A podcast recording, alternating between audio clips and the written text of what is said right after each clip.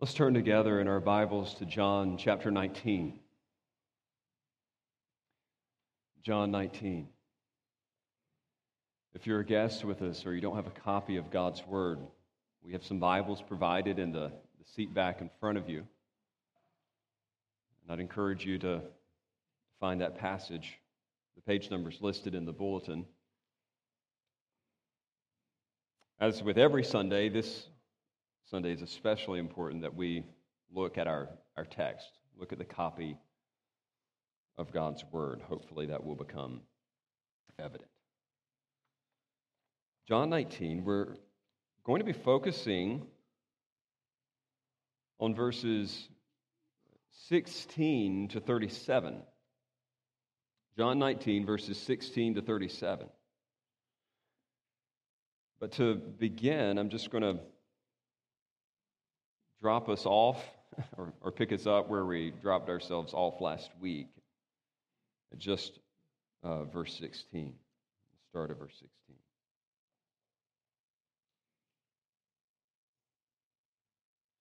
So he delivered him over to them to be crucified.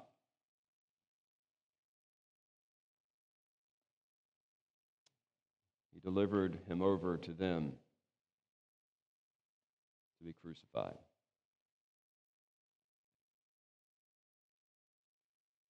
Three to four hundred years before Christ's birth, the first heated swimming pool was dug outside the city walls of Rome. It was a gentrification project that would take decades in part because a significant ditch outlined the city for defensive purposes. But that particular ditch, in that particular location, had been littered for years with the carcasses of dead slaves.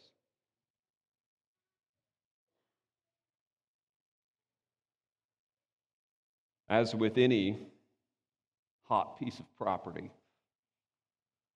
it doesn't start off that way.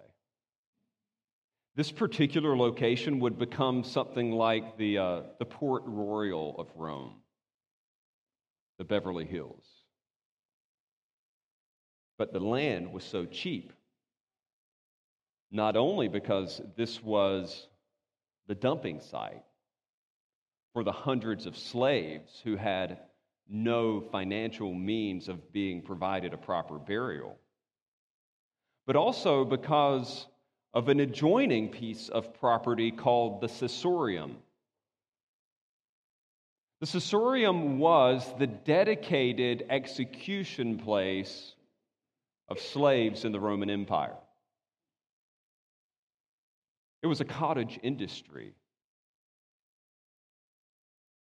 Just like we have waste management to come and pick up our trash on a regular basis, so also the Romans, in their mind, had to figure out some means of getting rid of the slave scum that would occasionally rise and revolt against them, thus instituting the Caesarium.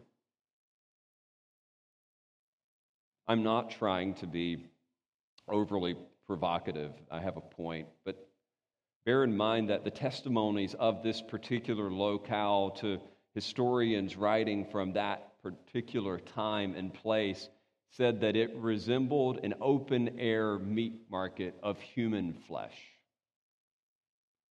Vultures would be seen at that heated pool and in that luxurious location for decades. In fact, they would plant some of the most pungent flowers known in existence to cover up the stench that occupied that particular place. It was heinous, it was shameful. It was absolutely disgusting, disgusting. But the Romans felt like it was the deterrent that they needed to keep the slave population in check. Crucifixion was the calling card of the Caesarium. it was the necessary evil to maintain power in a culture in which the slave to citizenship ratio was three to one. We sometimes think, oh, it's always been upper class, middle class, lower class. First century Rome was 75% slave, 25% citizen. So they were always living in the fear that there could be some type of revolution, some type of uprising. So Rome adopted the method of crucifixion primarily for the execution and warning for slaves and those who would revolt. In fact, it was reserved for only those kind of people. It was intended to be both painful and public, hence the Caesarion. They put it on the outside of the walls of the city so that people would have to see it on their way in and out. Nothing says, do not rebel, like a bunch of hanging bodies on the entrance into the city, or as Rome would popularize in their conquering of the Mediterranean world, any city that would revolt, they would end up crucifying its leading citizens at the entrance and exit. But they would not do it in the, in the town square. As much as Rome had actually embraced crucifixion as a means of controlling the slave population, they still found the practice ultimately revolting. In fact, uh, they tried to even like convey in their writings that this particular form of execution and torture was not unique to them, but they inherited it from those more uh, barbarous nations like the Assyrians or the Persians. They didn't want to claim this as their own. In fact, it was so disgusting, so degrading that it would no more be mentioned in their everyday writings than a newspaper would mention someone going to the bathroom. To them, it was just a public removal of the scum of society. And in our egalitarian age where all men are created equal, that seems strange, but you can thank Christianity for that sentiment. For millennia, most people have viewed themselves as better than others and practiced it as such. And so crucifixion would only be reserved for the slaves. It was the most degrading, humiliating way to die in the ancient world. And in fact, it was so disgusting that it's hard to actually find accounts, like written accounts of any crucifixion, because they were so ashamed of it. And yet, there is one. that actually has four different accounts.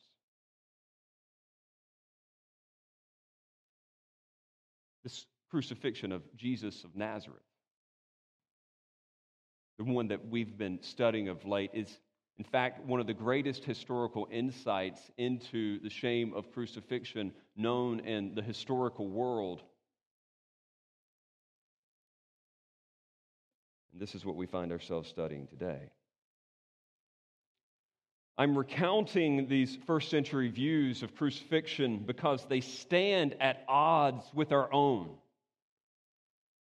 The scandal, the shock, the, the incredulity of crucifixion, and the, this whole Christian claim that its king would be crucified, providing salvation, has lost its shock value.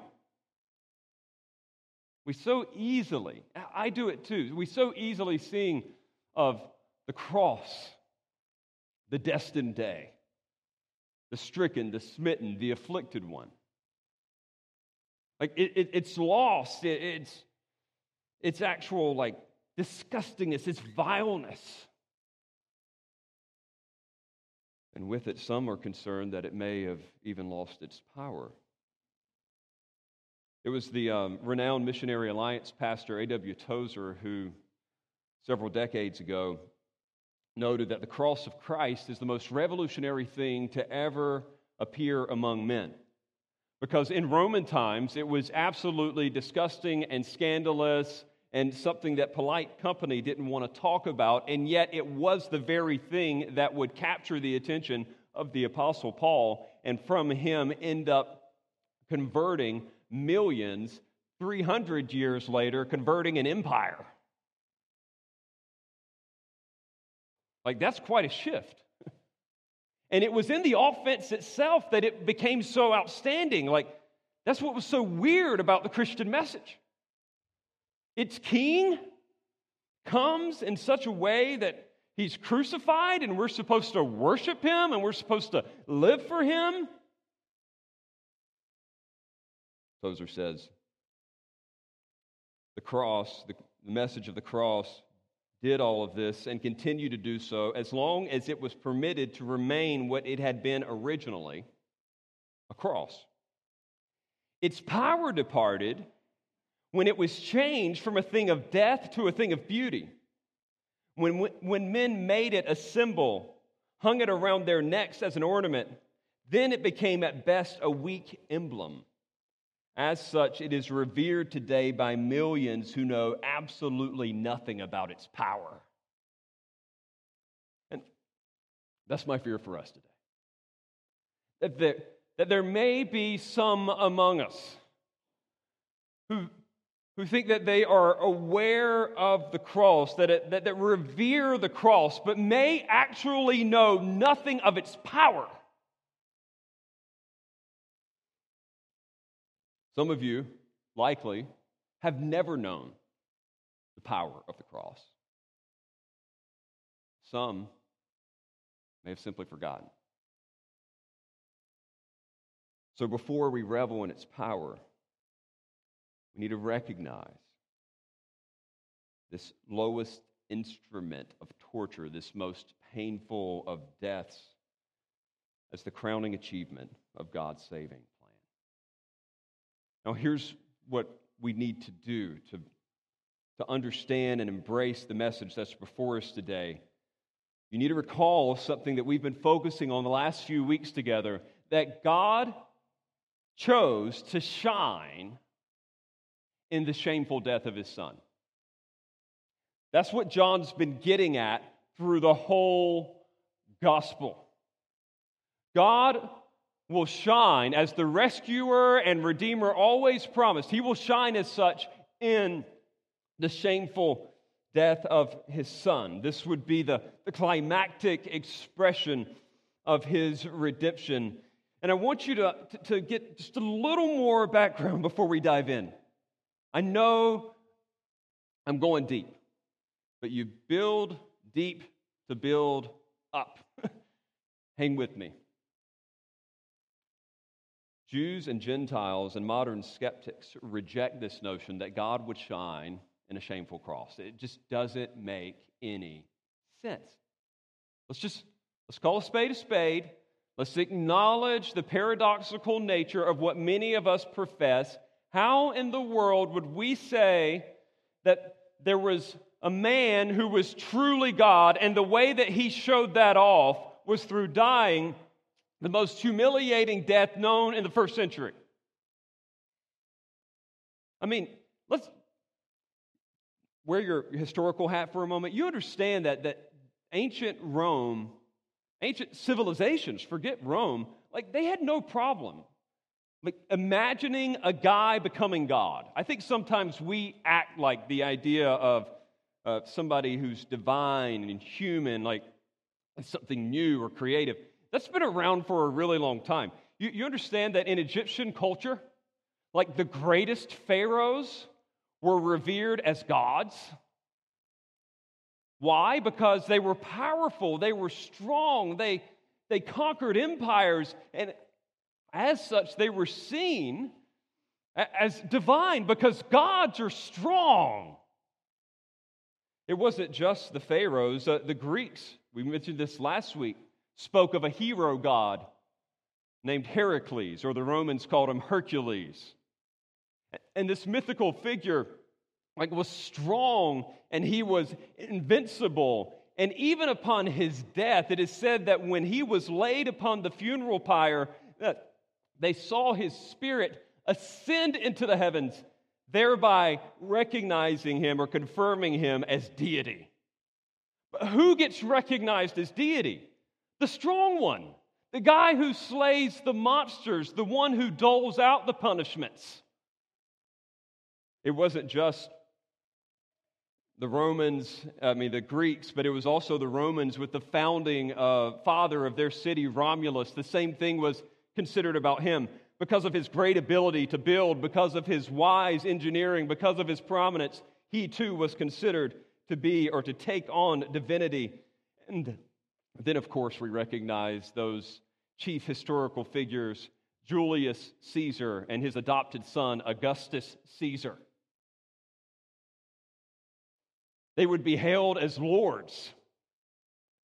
Why? Because they conquered the world. So, who gets God status in the normal human mind? The strong one. And yet, Christianity says that the climactic expression of Jesus' God status is not inflicting pain on his enemies, but receiving it. Not in nailing his enemies to a cross, but being nailed to one. Like, this is weird. This is crazy. And to the Jewish mind, this was blasphemous.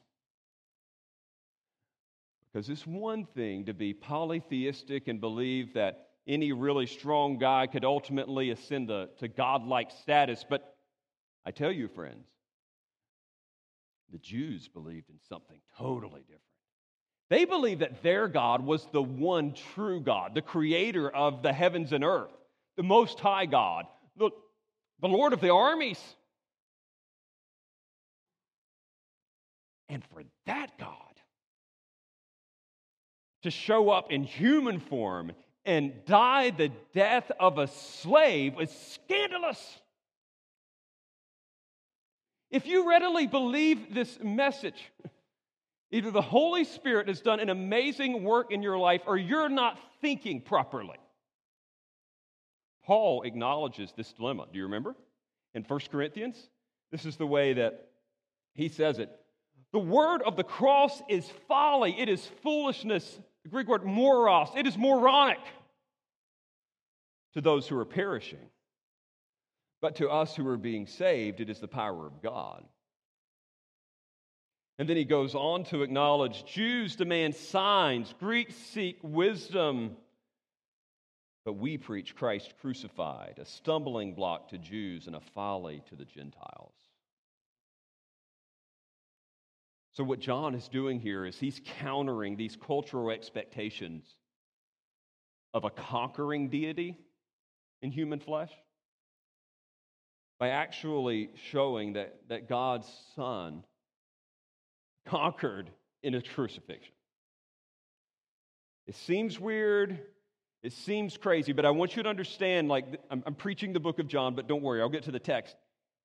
Jesus has already been demonstrated to be the powerful Son of God. It wasn't as if he was just in slave status the entire time. Do you remember the entire first half of the book? I mean, here's the guy that turns water into wine. He heals a lame man. He heals someone of congenital blindness. He takes a basket of food and turns it into enough to feed thousands. He raises a man from the dead. I mean, indeed, Jesus had some power. It was divine power.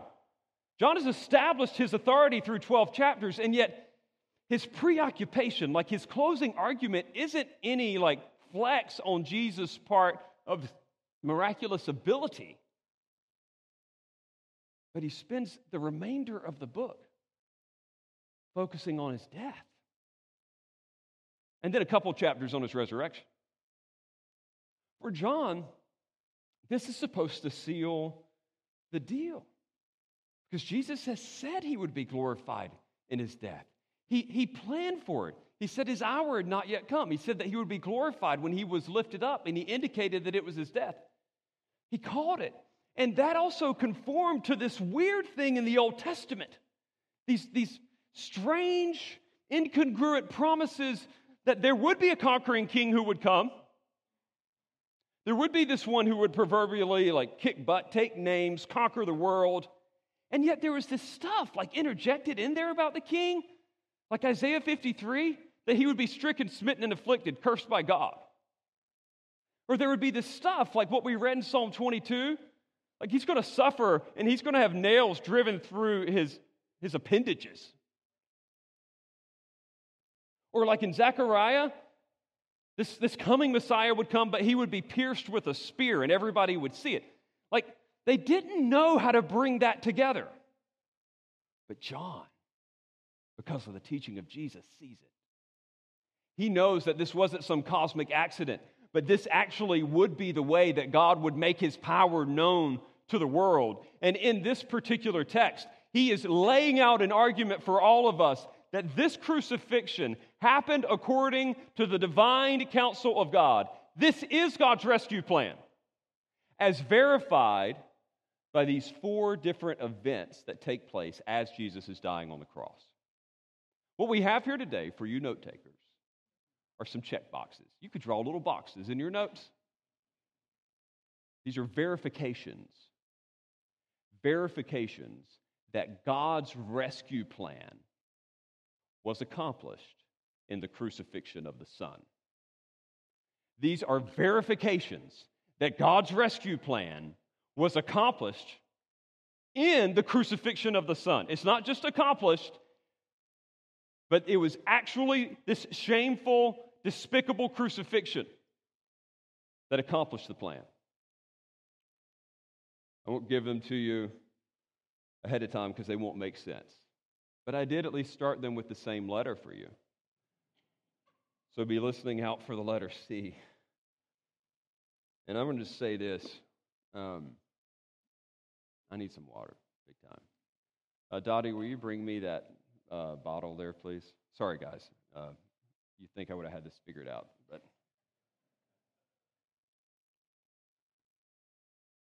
So, four verifications.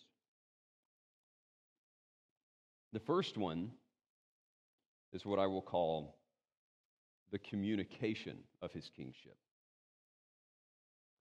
The communication of his kingship verified that the crucifixion of the Son was the completion of God's rescue plan. Look at the second half of verse 16 as we make our way into verse 18. So they took Jesus, and he went out bearing his own cross to the place of a skull, which in Aramaic is called Golgotha. There they crucified him, and with him two others, one on either side, and Jesus between them. So notice that the crucifixion now is taking place, and there's not much description of the physical pains of crucifixion because, again, it was just not the type of thing that you discussed in polite company. But just as journalists today don't describe the details of every death by electric chair, or back in the day, death by firing squad. You don't have to chronicle every movement, you get the idea. So, also, John communicates uh, this crucifixion. He says, So they crucified him. The elements of it are seen here. Jesus has to do the same stuff that everybody else who was crucified would do. There would be a preemptive flogging, by the way, for Jesus. This was flogging number two. The first one was just to roughen him up, to make the crowd actually feel sorry for him. Didn't work. So before anybody would die, they would do the ultimate scourging with the cat of nine tails, ripping someone literally to pieces. And they needed that to actually exacerbate the crucifixion process. Otherwise, it would last for days. They wanted it to last a long time so that people could see them writhing in pain and it could make its message but they didn't want it to last too long because they had so many that they were trying to crucify, they didn't want to keep cutting down trees.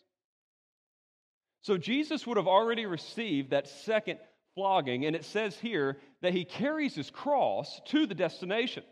Like, and this is its own humiliation. You have to bring with you your own instrument of torture. Now, it isn't the cross that we normally think of with the vertical beam. It was just the cross bar. That's what they would carry. It was heavy and it was tough. And John emphasizes here that, that Jesus is bearing this alone. Jesus here is determined to take on this punishment. In fact, you know, Mark mentions that Simon of Cyrene at one point is conscripted to help Jesus carry the cross the remainder of the way. But John doesn't even mention that here because it isn't actually in his purview to emphasize the weakness of Jesus. What he is trying to emphasize is the decisiveness of Jesus. He's the one carrying the cross. And he gets no special favors. He's also surrounded by two other guys who the other gospels record are also being crucified for terrorism or revolution. And it says that he goes to the place of the skull. The, uh, the Greek word, you'll like this, is cranion, from which we get the term cranium. And what a, the, the scene is deathly. It's, it's already ominous. It's already rather disgusting. But John doesn't focus on any of those things. What he focuses on is this communique, this, uh, this title, this placard. That seems to be the object of his interest. Notice it. He says in verse 19 Pilate also wrote an inscription and put it on the cross. It read, Jesus of Nazareth, the King of the Jews. Now, you remember that was the wrestling match last week. Pilate didn't want Jesus crucified. The Jews didn't want him charged with being the king. And now they both lose and God wins because Pilate ends up having to crucify him. But to get back at the Jews, he says, okay, this guy will forever be known as the one who was the king of the Jews. I'm going to show them. Like, this is their king, this is their ruler, this is their authority. We're going to make a statement. And in fact, he doesn't just make any statement. The text actually goes on to say that it was a very public one. Look at verse 20. Many of the Jews read this inscription, for the place where Jesus was crucified was near the city, a Caesarium, if you will. And it was written in Aramaic, in Latin, and in Greek. You see what he's doing here? Like, Pilate isn't just trying to communicate this to the Jews, that would have just been Aramaic Hebrew. He puts it in Latin so that all the Roman officials coming in and out of Jerusalem would have known. And he puts it in Greek, which was the common language of the people of the day. Like he's making it known to the world. Think about that. He's making it known to the world that this is the king promised in the, in the Jewish Old Testament, in their scriptures.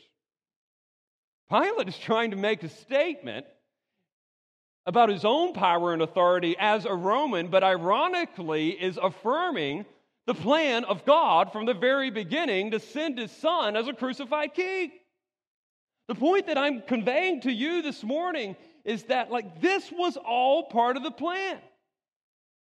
Like John sees it that way. He's like, Are you seeing what I'm seeing? I was there. And the official charge that forever stands on public record is that this crucified one was the king of the Jews, this Jesus of Nazareth. It's a verification, it's a checkbox. Like God is providentially here making it known. How can this happen if the Messiah is being executed as a, as a common criminal, as a revolutionary? And John's answer is unambiguous. It is precisely through execution that this king is being made known to the world. So, this official communique conveys Jesus accomplishing God's plan in his crucifixion. But we need to move quickly. This was only one verification, the communique. There's another. We could call this the casting of lots. There's another confirmation that this was the way that God accomplished his plan through the crucifixion of his son. And it's in this incident that many of you would know as the casting of lots. Look at verses 23 to 27. It says, When the soldiers had crucified Jesus, they took his garments and divided them into four parts, one part for each soldier, also his tunic. But the tunic was seamless, woven in one piece from top to bottom. So they said to one another, Let us not tear it, but cast lots for it to see whose it shall be. Now, let's pause for a second. Remember, of all the stuff that we would like to double click on, like I'd love to know more about that. Why is it that John thinks it's so important for us to know what they did with his clothes? Like, of all the questions running through my mind, if I'm thinking that the Son of God is crucified, what they do with his belt and hat and coat is not on my top 10 list. And yet, John chooses to bring that out. He thinks that this is something important. And this was a normal thing that happened in crucifixion. I mean, the guy's going to die, he's going to lose his articles of clothing anyway. And I know for us that doesn't seem like a big deal. But in a society like that, where consumer goods such as material and clothing could also be used as a form of currency, like taking someone's clothes was basically like just taking the money out of their wallet before you throw it away. So it says there's four soldiers. They divide up his stuff. I'm assuming that there's a belt and there's a coat and there's a shawl of some kind. Like whatever his stuff is, they split up part of it. But John is also quick to let us know that there was another part of his garment that they didn't want to tear, they didn't want to divide up. They kept it in one piece, and it was his tunic historical detail. The tunic was that which was worn closest to the skin, it was an undergarment of types. And as we normally tend to think of the things we put on the outside as the most valuable, they were a little more pragmatic and they thought whatever you put on the closest to your body should be the most valuable. And the finest tunics of that particular time would actually be sewn all of one piece. Now, it's not like Jesus had a side hustle. Somebody obviously had provided this nice piece of clothing for him. And yet, in the providence of God, he was given this very valuable piece of clothing that they refused to tear into pieces. And now they end up gambling on it to see who gets it, casting lots. It's like drawing a name out of a hat or throwing a dice and calling a number. I mean, it was just their way of saying, all right, who gets this? And again, I'm thinking, like, okay, John, thanks for the detail, but I don't see where this is relevant. But for John, it is extraordinarily relevant. Look at the second half of verse 24.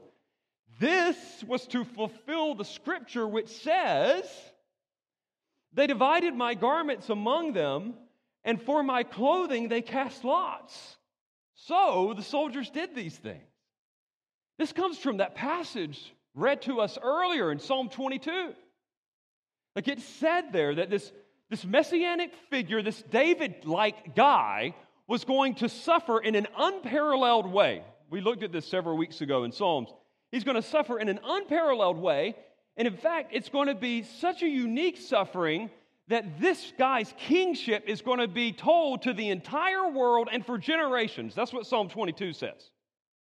Now, here's what the Jewish people were thinking God promised to work through this, like David like guy who was going to come and rule the world.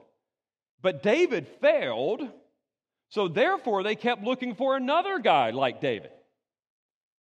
They were looking for somebody else who would kind of fit the mold. And they know that what happened in Psalm 22, all that suffering, never happened with David. I mean, he had some hard times, but he never got nailed to a tree. He never had his clothes taken from him and gambled upon. They were looking for somebody who would actually fulfill like the full Davidic prototype. And John here is saying, like, this event proves it. This was the guy. This is what it says in Psalm 22. I mean, how did they know, like a thousand years before this happened, that there would be garments divided up and one garment in particular that would be gambled over? This is crazy. And John's like, do you see it? This is that Davidic sufferer we were looking for. Like they're doing the same thing to him that was never done to David. So the communique or the communication of this title isn't the only thing confirming the crucifixion as being God's accomplished rescue plan, but this casting of the lots over his clothes is doing the same thing. And in this, John bakes in something. He, he wedges something in that he wants you to see. It's interesting that if you're looking at uh, the original and it comes across in our ESV in verse 25, the events of verse 25 to 27 are connected to this casting of lots over Jesus' clothes. Notice what it says. But standing by the cross of Jesus were his mother and his mother's sister, Mary, the wife of Clopas, and Mary Magdalene. And when Jesus saw his mother and the disciple whom he loved standing nearby, he said to his mother, Woman, behold your son. Then he said to the disciple, Behold your mother. And from that hour, the disciple took her into his home. It's fascinating to me that John connects this because it's not actually a fulfilled prophecy. But he wants to interrupt his argument long enough for you to see something. He's saying that when Jesus was at the height of his humiliation, here he is, a grown man, stark naked on a tree, and his mother is standing there in front of him with his aunt and a couple other ladies. At the time when he would have been the most prone to think about himself and his own dignity and his own well being, the time when he would be most tempted to think about his own shame in that particular instance, the text actually says, But he saw his mother and he was concerned for her well being. And so he practically commends her future care to John, the disciple whom Jesus loved. Woman, behold your son. Son, behold your mother. Uh, friends, I think that we see something really practical here that deserves another sermon for another day. But when Jesus said, Take up your cross, follow me, be willing to forsake your family, he doesn't mean forsake your obligations to your elderly parents. Here he is modeling love and care in this moment. John wants you to see it. Like, how commendable. This isn't just the Jesus who's fulfilling all prophecy, but this is the one who even cares for those most intimate relations and ensures their well being for time to come. You'd say, well, why doesn't Jesus' brothers take care of them? Well, Jesus' brothers didn't believe. They weren't there at the crucifixion.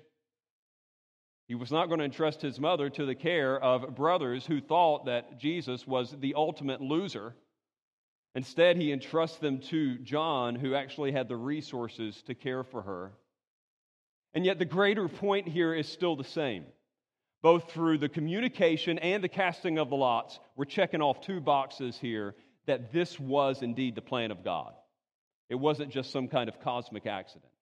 But there's a third check box that John is going to note for us, and that is in verses 28 to 30. We'll call this one the cry of thirst the cry of thirst. It also verified the crucifixion of the Son as the completion of God's rescue plan. Now, we understand that um, in every story there's two sides.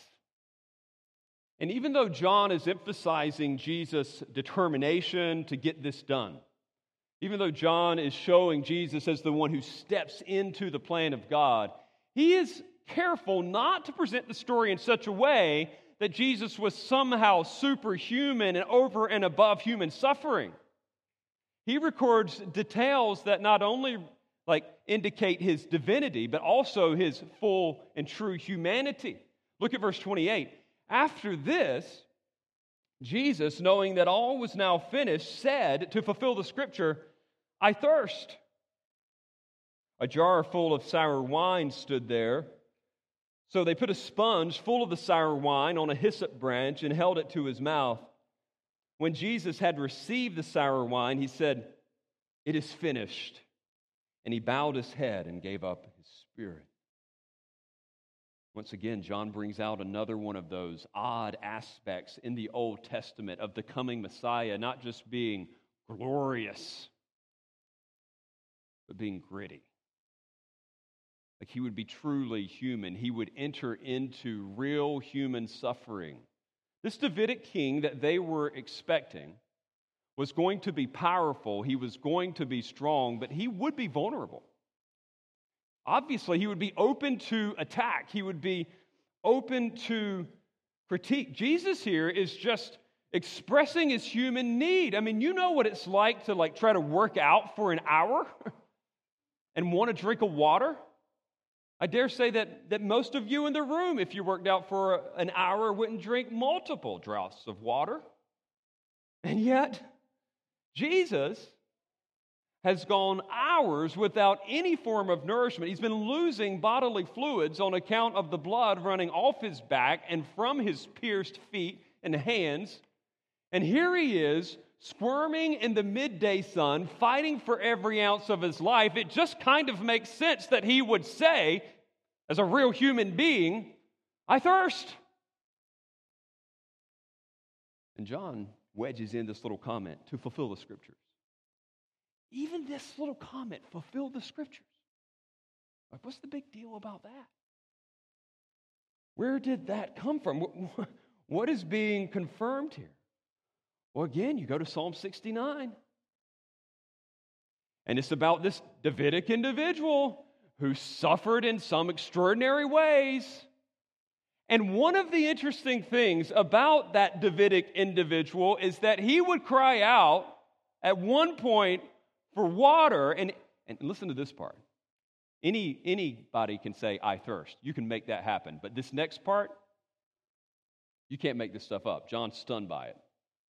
The second half of what happens in Psalm 69 is that there's sour wine, and that Davidic individual is forced to drink sour wine by his enemies.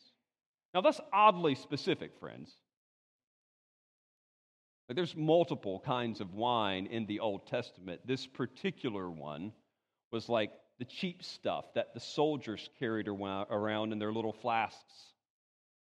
It's not that alcoholic because there's not distillation yet. They can't compound the effects of the alcohol, but it's still just a cheap drink. They have it available, it says, in a jar, just sitting there beside it. And for some reason, they decide to actually feed him or nurse him with this sour wine.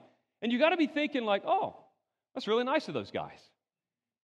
It's actually not nice of the guys. They wanted to keep this thing going. And so, if they could actually hydrate him in some way, shape, or fashion, they could prolong the festivities. So, even in their meanness, they're fulfilling a prophecy that actually said there'd be this Davidic type individual who's going to cry out, I thirst, and anybody could cry out, I thirst. But David never had a time where his enemies gave him sour wine to drink. Doesn't happen. And yet it happens with Jesus. And that is why John notes the next words. Jesus cries out, like he's realizing at this point that he has fulfilled all that is required of him. He has gone the distance, he is crossing the finish line, and he cries out, It is finished.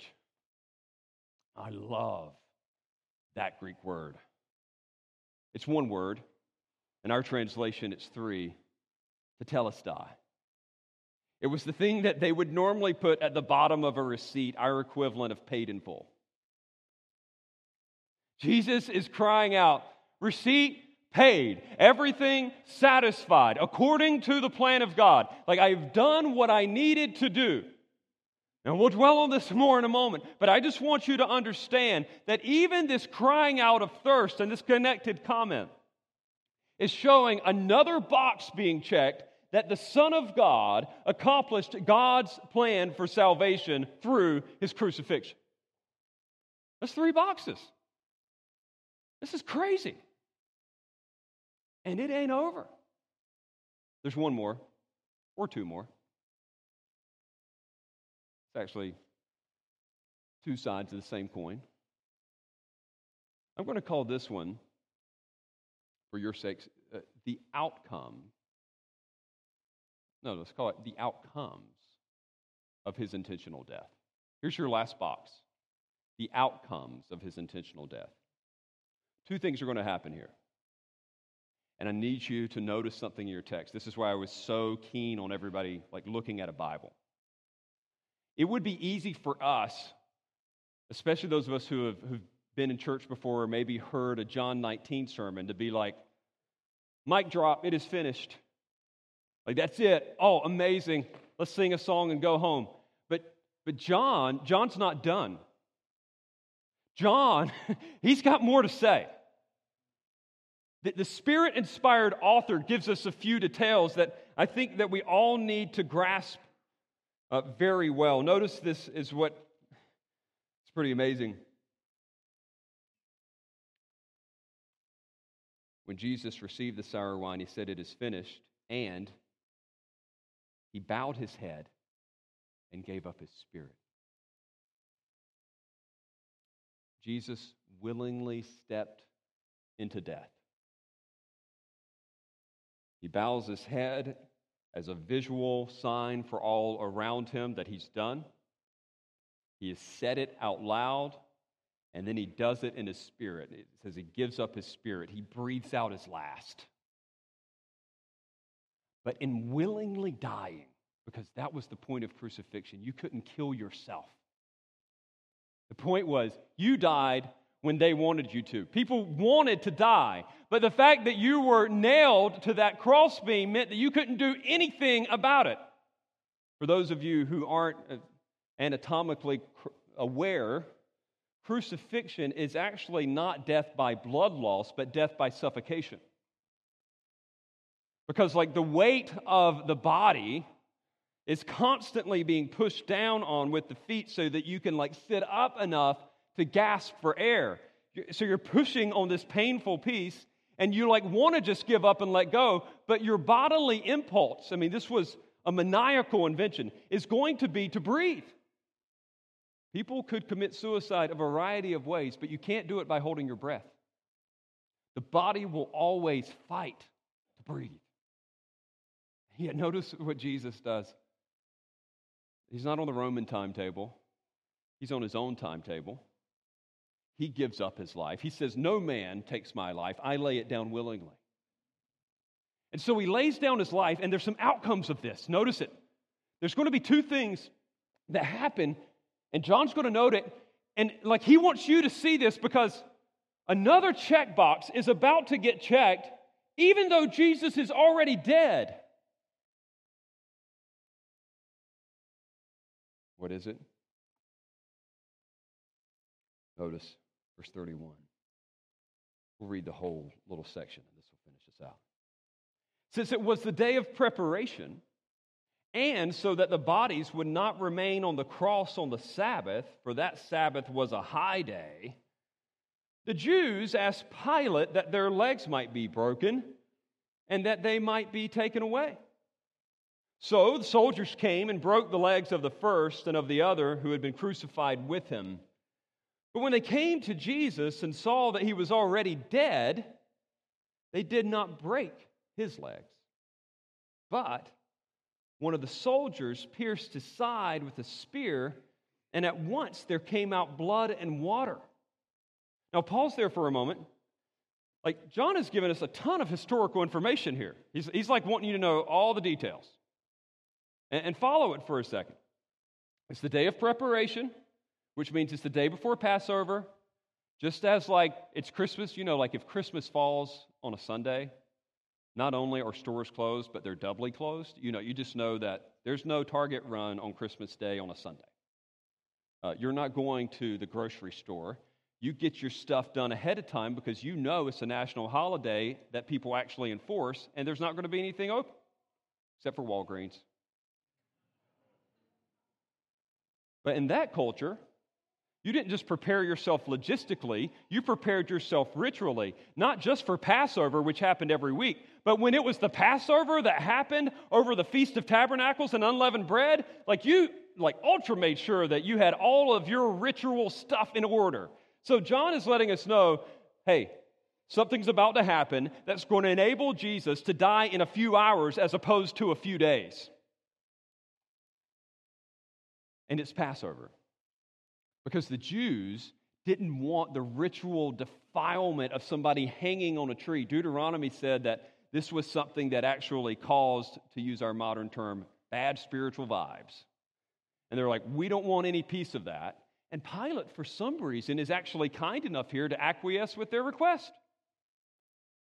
So the Jews go to Pilate and say, hey, can you break these guys' legs? It's called crucifragium. It's when they would take, like, actually, like a heavy lead pipe equivalent, heavy metal piece, and they would, it was normal to crush their legs because this thing would just keep going and going. And, like, again, they had to rotate the customers. And so this was a normal practice. The typical way of speeding the thing up is like, okay, break the guy's legs. He can't push up anymore. He's going to suffocate. We'll let him die. And John is saying some interesting stuff is happening because Jesus gave up his life willingly ahead of time. There's a chain of events that's taking place.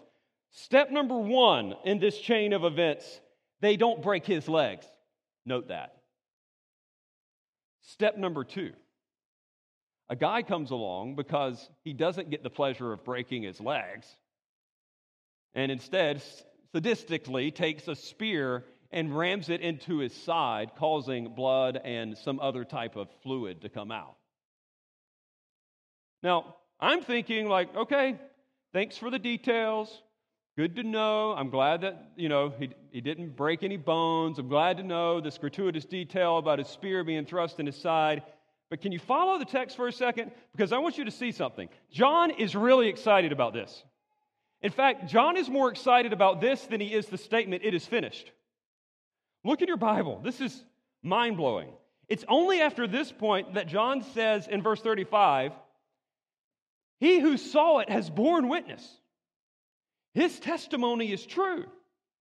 And he knows that he's telling the truth, that y'all also may believe. Now, do you notice what John is? John is doing something here that he hasn't done the entire book. Like in 2031, at the very end of the book, he's going to say, Hey, guys, I've told you all this stuff. Here's why I'm writing. I'm writing so that you all will believe that Jesus is the Son of God. But like here, he like he shows his hand ahead of time because he's so excited about this particular prophecy. And in fact, he, he vouchsafes, uh, vouchsafes for it three times. He says, I'm an eyewitness. I saw it with my own eyes. And I, I promise, I know that I saw it. And what I'm telling you is true. It's like, I'm telling the truth, the whole truth, and nothing but the truth. So help me God. Like he is, he is affirming that this is a really big deal. He wants everybody to know that he knows that these two things actually happen. And he's saying, in light of that, I'm hoping that y'all believe, that you'll trust in him. And I'm thinking, if I had like my one card to play for an evangelistic appeal, I don't know that it would be random facts about broken bones and spears and sides. And yet, John finally gets back around to it and tells us why this matters so much, why he's so excited. Do you see it there? He goes on to say, For these things took place that the scripture might be fulfilled. Not one of his bones will be broken.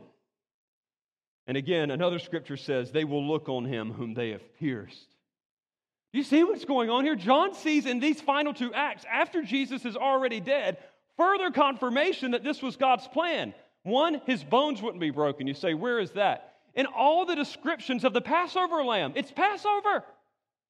And the Passover lamb would be like skinned and mangled and eaten and consumed and discarded, but his bones wouldn't be broken. It made it really clear you do not break the bones of the Passover lamb. Why? I have no idea beyond the fulfillment of this particular prophecy. Here's your Passover lamb because he gave up his life ahead of time. But like the normal process of his bones being broken didn't happen. This is amazing to John. And then the second thing that he points out is then there was a spear driven in his side. That comes from Zechariah chapter 12, where the prophetic figure who's going to bring about this great salvation and victory is said to oddly be run through with a spear, and all the people would see it. And as you go on reading, Note this at the beginning of chapter 13, it says that from that there would be a fountain opened up for the cleansing of the impurities of God's people. They were always struggling. They were like, okay, we've got the strong Messiah, mighty God like figure coming to rule, but there's going to be a, a, a spear in his side? And John's like, there was a spear in his side. I saw it. It's the truth. You need to believe this thing. This was God's plan. Like, I know the cross sounds crazy. I know it seems disgusting, but like God sent his son to the lowest of the low, he suffered the worst of all possible deaths to take on the punishment that you and I deserve. Believe in this, trust in this, look to this for your salvation. John says it's verified, it's true, it's real. It almost seems too particular to be true. You know, it's one thing to say that uh, the Texas Rangers would win the World Series. They'd never done it. they did it. Of course. It's another thing to say that the Texas Rangers would win the World Series four games to one. Like, whoa. Like, if somebody called that ahead of time, they'd be a rich dude. I mean, like, it's outside the realm of possibility, though. Like, it's just, okay, nobody's calling this. I mean, you're not even guessing. It's outside the realm of possibility. To predict hundreds of years before baseball was invented, that a team named the Rangers would win an event called the World Series four games to one by means of an RBI single in the seventh inning. I guess impossible. That, there's just no way. That's not happening. You can't do that. It's one thing to say that God's Messiah would come and save the world. It's another thing to say that God's Messiah would come to save the world through suffering, like a struggle. It is totally outside the realm of possibility to predict hundreds of years before the crucifixion was even invented to say that the Messiah would come and save the world through death on a cross during Passover while not having any of his bones broken, having a spear thrust through his side, being nursed with sour wine, having his tunic gambled over, and the rest of his clothes evenly distributed, distributed all under the title, the King of the Jews. That doesn't happen. But it did. It happened. He called it. Like from the very beginning, like they were like pointing out, like this is the one. This is the salvation of God. Believe in this. Trust in this. It checks every box you could possibly imagine. And as John is writing, it just like stacks up for him. And he's saying, Would you believe it too? Would you trust in this? Would you receive this rescue? Would you bow to this ruler? What do you do with this? I think it's pretty simple. I feel like this is like my application to every sermon in the book of John. So I'm going to warn you, it's not very creative, but repetition's the mother of all learning. What do you do with it? First, you receive it. You, you have to receive this. You can't reject this. You must receive it. You must apply it. You must believe in it. Let me say it this way another R word. You must rely upon it. Like, you couldn't pay for it. He paid for it. He did it. Like, God created the world perfect and good. Our first parents rebelled against Him, going their own way. And guess what? It messed us all up. We got the bad DNA. We rebel too. We're in Adam. We needed somebody to fix that because the wages of sin, the price for that is the, the righteous wrath of God. And being finite creatures, offending a holy God, it takes an eternity to pay that off. So we needed somebody to come and fix that for us. We needed some type of, of, of rescue act from the outside because otherwise we would just be paying for it forever. And we know, please stay with me, we know we need that. We know we need rescue. I don't care who you are here today, you know you need a rescuer. Back in the day, we used to call it guilt. We felt guilty. We felt like we had done something wrong, there had been moral offense. We knew that that needed to be paid for. There was some kind of dread, like people didn't want to die because they didn't want to face their maker, knowing that they had rebelled against him. And yet now that has been psychologized away. We don't have guilt anymore, we have anxiety. Now we have this, this, this overwhelming sense of dread where we're like, something's off. I'm not meeting a standard. I don't know if I'm living up to like my full potential. I don't, I don't know if I'm like, like meeting the mark that's been invisibly set for me. I don't care what you call it guilt, anxiety, dread, but we know that it's off. Something's off. And God said, I'm going to fix it. I'm, I'm going to fix it by sending one to represent you, to obey for you where you couldn't obey, to, to fully absorb the righteous wrath of God in himself through his shameful death on the cross, and then to rise again from the dead to show that God had received the payment. He'd be vindicated. It wasn't just some shameful act into oblivion, but it was actually something that God rewarded. And God would make this one like higher than all the rest. He would say, Hey, here's your not only rescuer, here's your ruler. Follow this one, trust in him, get behind him. Forget Julius Caesar and Caesar Augustus or Caligula, whoever may have been coming up next. What you really need is someone who has satisfied the payment with God and provided a way forward, still ruling, living, reigning, and returning. That is the good news. And what do you do with that? What do you do with that? You receive it, you rely on it, you count it to be true of yourself. You trust in Him alone. Can I read to you a, a, statement from an old dead guy? He's smart, he's godly. This is Flavel again. He says, Did Christ finish the work with his own hand? How dangerous and dishonorable a thing is it to join anything of our own righteousness to the righteousness of Christ? It is not I and my God. I and my Christ did this. He will be all or none of your justification, of your rightness with God. You hear what he's saying? He, he, he adds one more statement.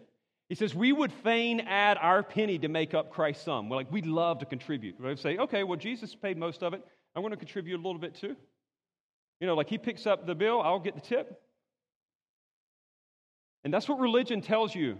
Can I warn you of that? That's what religion tells you. Like, okay, some of you could be here today and be like, oh, yeah, Jesus, he's, man, he did a lot there. Now I'm going to do my part. I'm going to do some church stuff. I'm going to do some moral stuff. I'm going to do some philanthropy stuff. You know, like, I'm going to contribute. Like, we like to contribute. And this is what Flavel says We would fain add our penny to make up Christ's sum. But if you would have it so, have nothing to do with Christ you and your penny must perish together.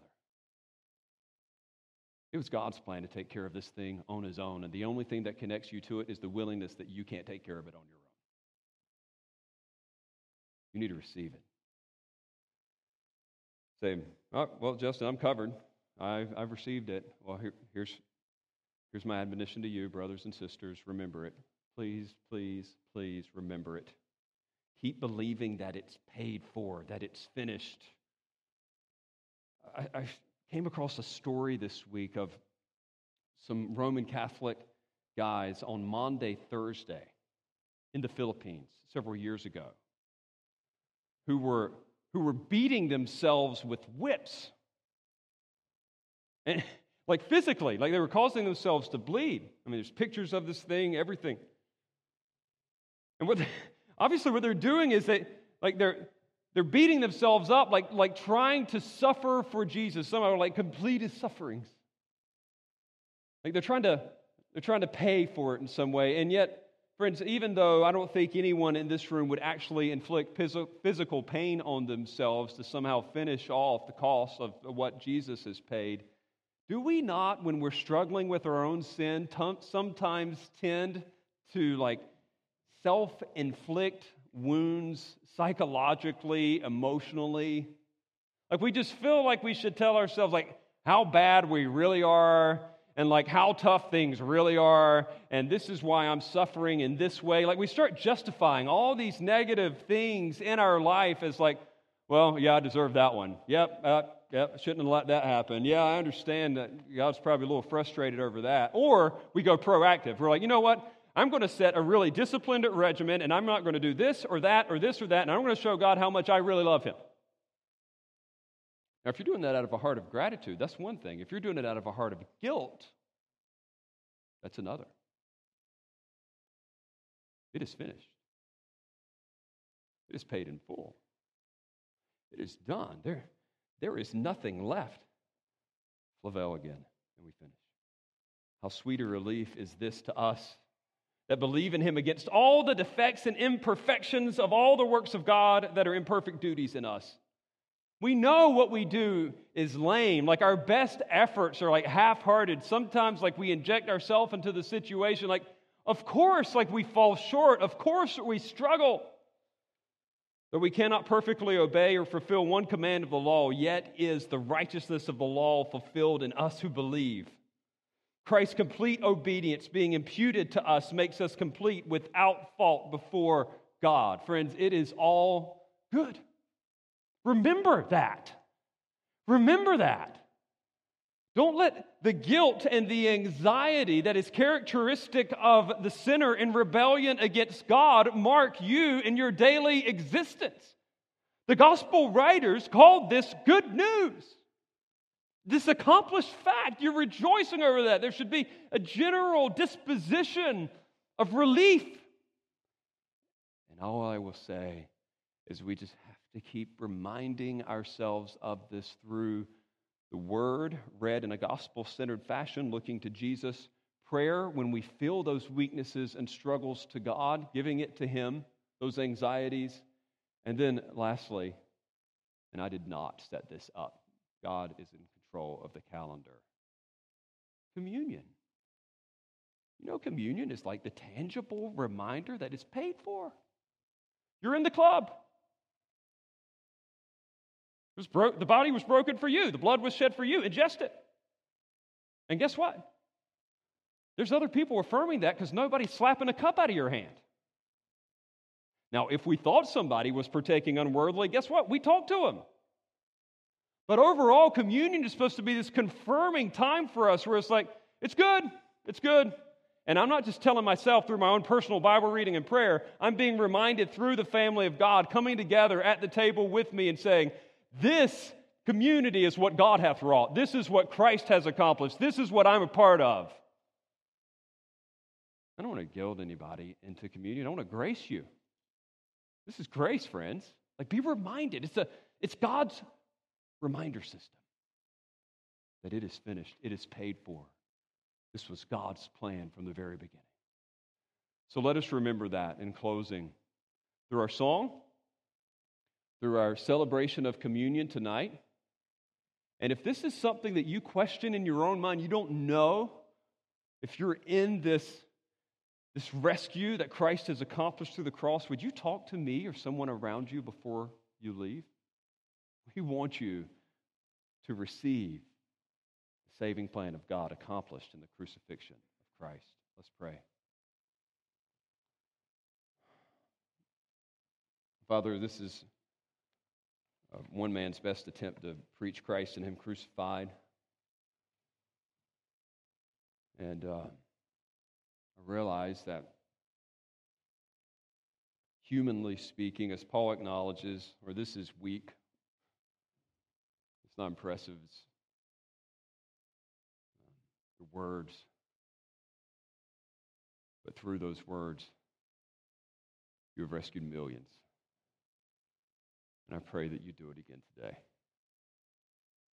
Lord, bring some who are on the religious side of things or the rebellious side of things into the receiving the gift of salvation through Christ alone side of things. Save.